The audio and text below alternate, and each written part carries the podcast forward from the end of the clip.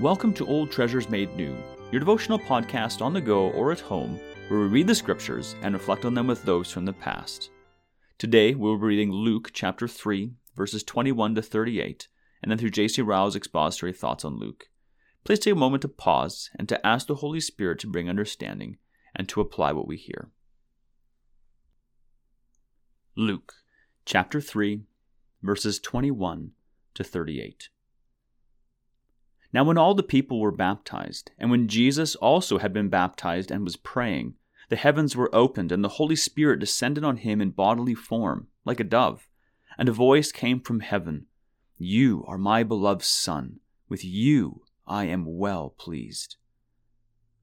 Jesus, when he began his ministry, was about thirty years of age, being the son, as was supposed, of Joseph, the son of Heli, the son of Matthat, the son of Levi, the son of Melchi, the son of Jannai, the son of Joseph, the son of Mattathias, the son of Amos, the son of Nahum, the son of Esli, the son of Naggai, the son of Maath, the son of Mattathias, the son of Semein, the son of Josech, the son of Joda, the son of Joanan, the son of Rhesa, the son of Zerubbabel, the son of Shealtiel, the son of Neri, the son of Melchi, the son of Addi, the son of Cosam, the son of Elmadam, the son of Ur, the son of Joshua, the son of Eliezer, the son of Jorim, the son of Matthat, the son of Levi, the son of Simeon,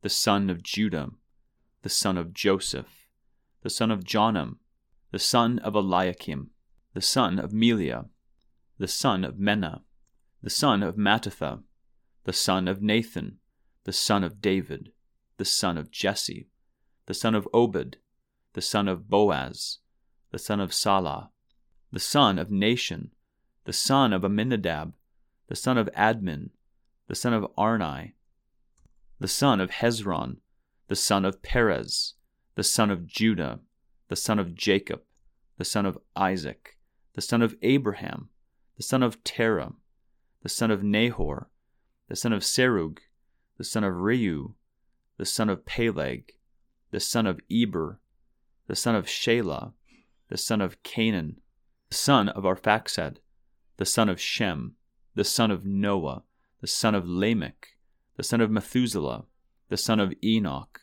the son of Jared, the son of Mahalaleel, the son of Cainan, the son of Enos, the son of Seth, the son of Adam, the Son of God.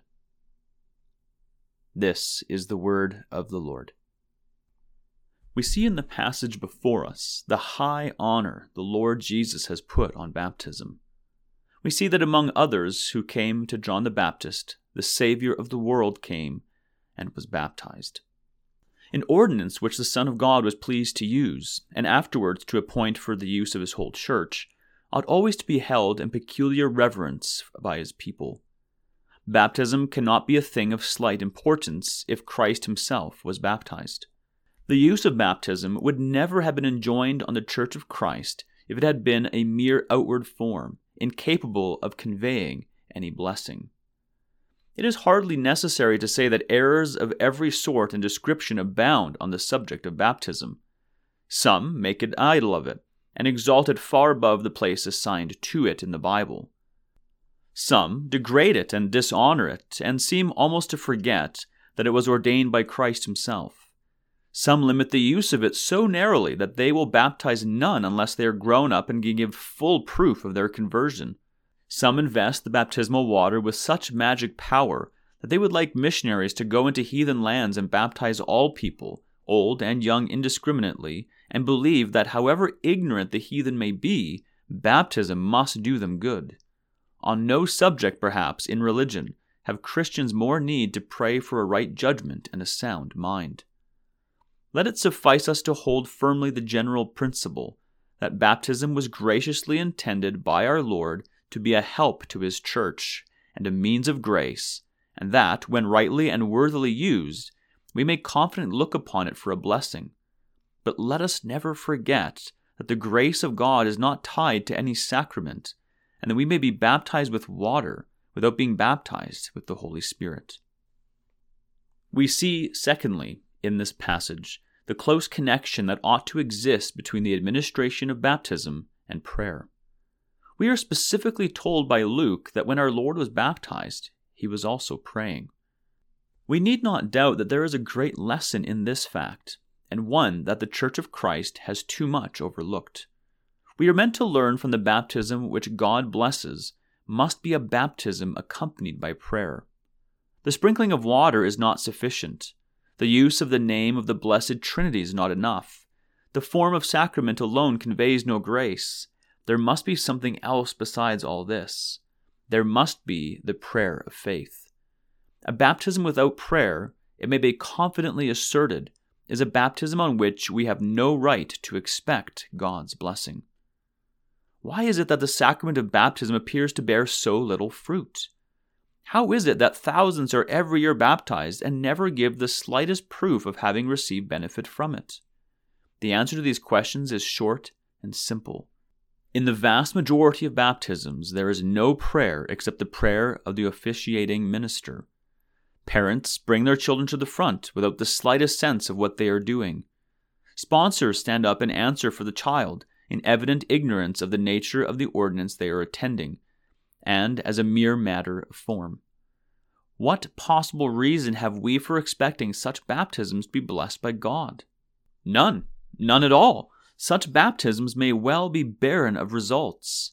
They are not baptisms according to the mind of Christ. Let us pray that the eyes of Christians on this important subject may be opened. It is one on which there is great need of change. We see, thirdly, in these verses, a remarkable proof of the doctrine of the Trinity. We have all three persons of the Godhead spoken of as cooperating and acting at one time. God the Son begins the mighty work of his earthly ministry by being baptized.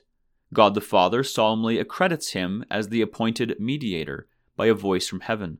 God the Holy Spirit descends in a bodily shape like a dove upon our Lord and by so doing declares that this is he to whom the Father gives the Spirit without measure.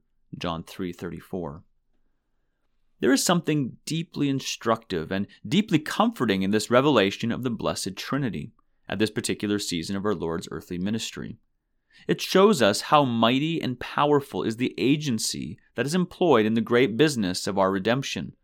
It is the common work of God the Father, God the Son, God the Holy Spirit. All three persons in the Godhead are equally concerned in the deliverance of our souls from hell. The thought should cheer us when disturbed and cast down. The thought should hearten and encourage us when weary in the conflict with the world, the flesh, and the devil. The enemies of our souls are mighty, but the friends of our souls are mightier still. The whole power of the triune Jehovah is engaged upon our side. A threefold cord is not easily broken. Ecclesiastes 4:12.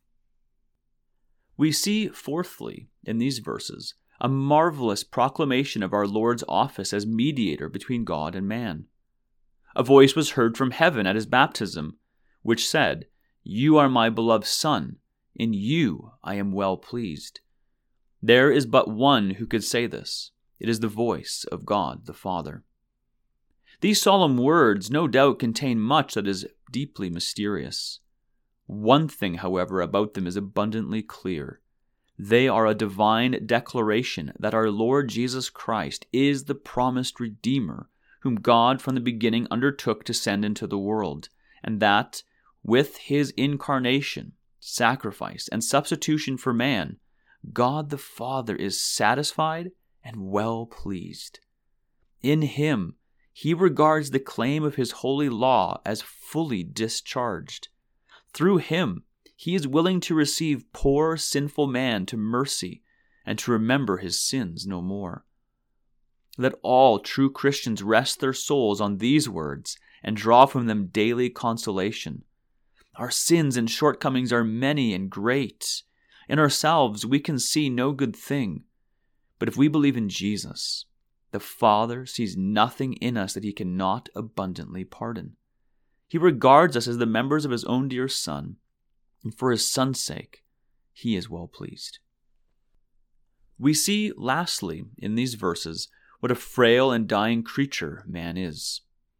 We read at the end of the chapter a long list of names containing the genealogy of the family in which our Lord was born, traced up through David and Abraham to Adam. How little we know of many of these 75 people whose names are here recorded. They all had their joys and sorrows, their hopes and fears, their cares and troubles, their schemes and plans, like any of ourselves. But they have all passed away from the earth and gone to their own place. And so it will be with us. We too are passing away and shall soon be gone. Forever, let us bless God that in a dying world we are able to turn to a living Savior.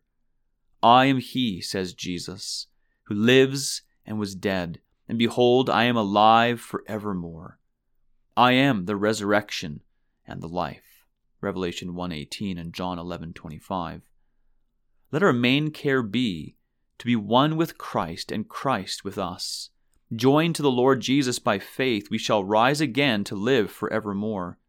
The second death shall have no power over us. Because I live, says Christ, you shall live also. John 14, 19. That is the end of Ryle's expository thoughts for these verses. Let us carefully consider what we've heard today, and may the Lord be pleased to bring the growth for His glory.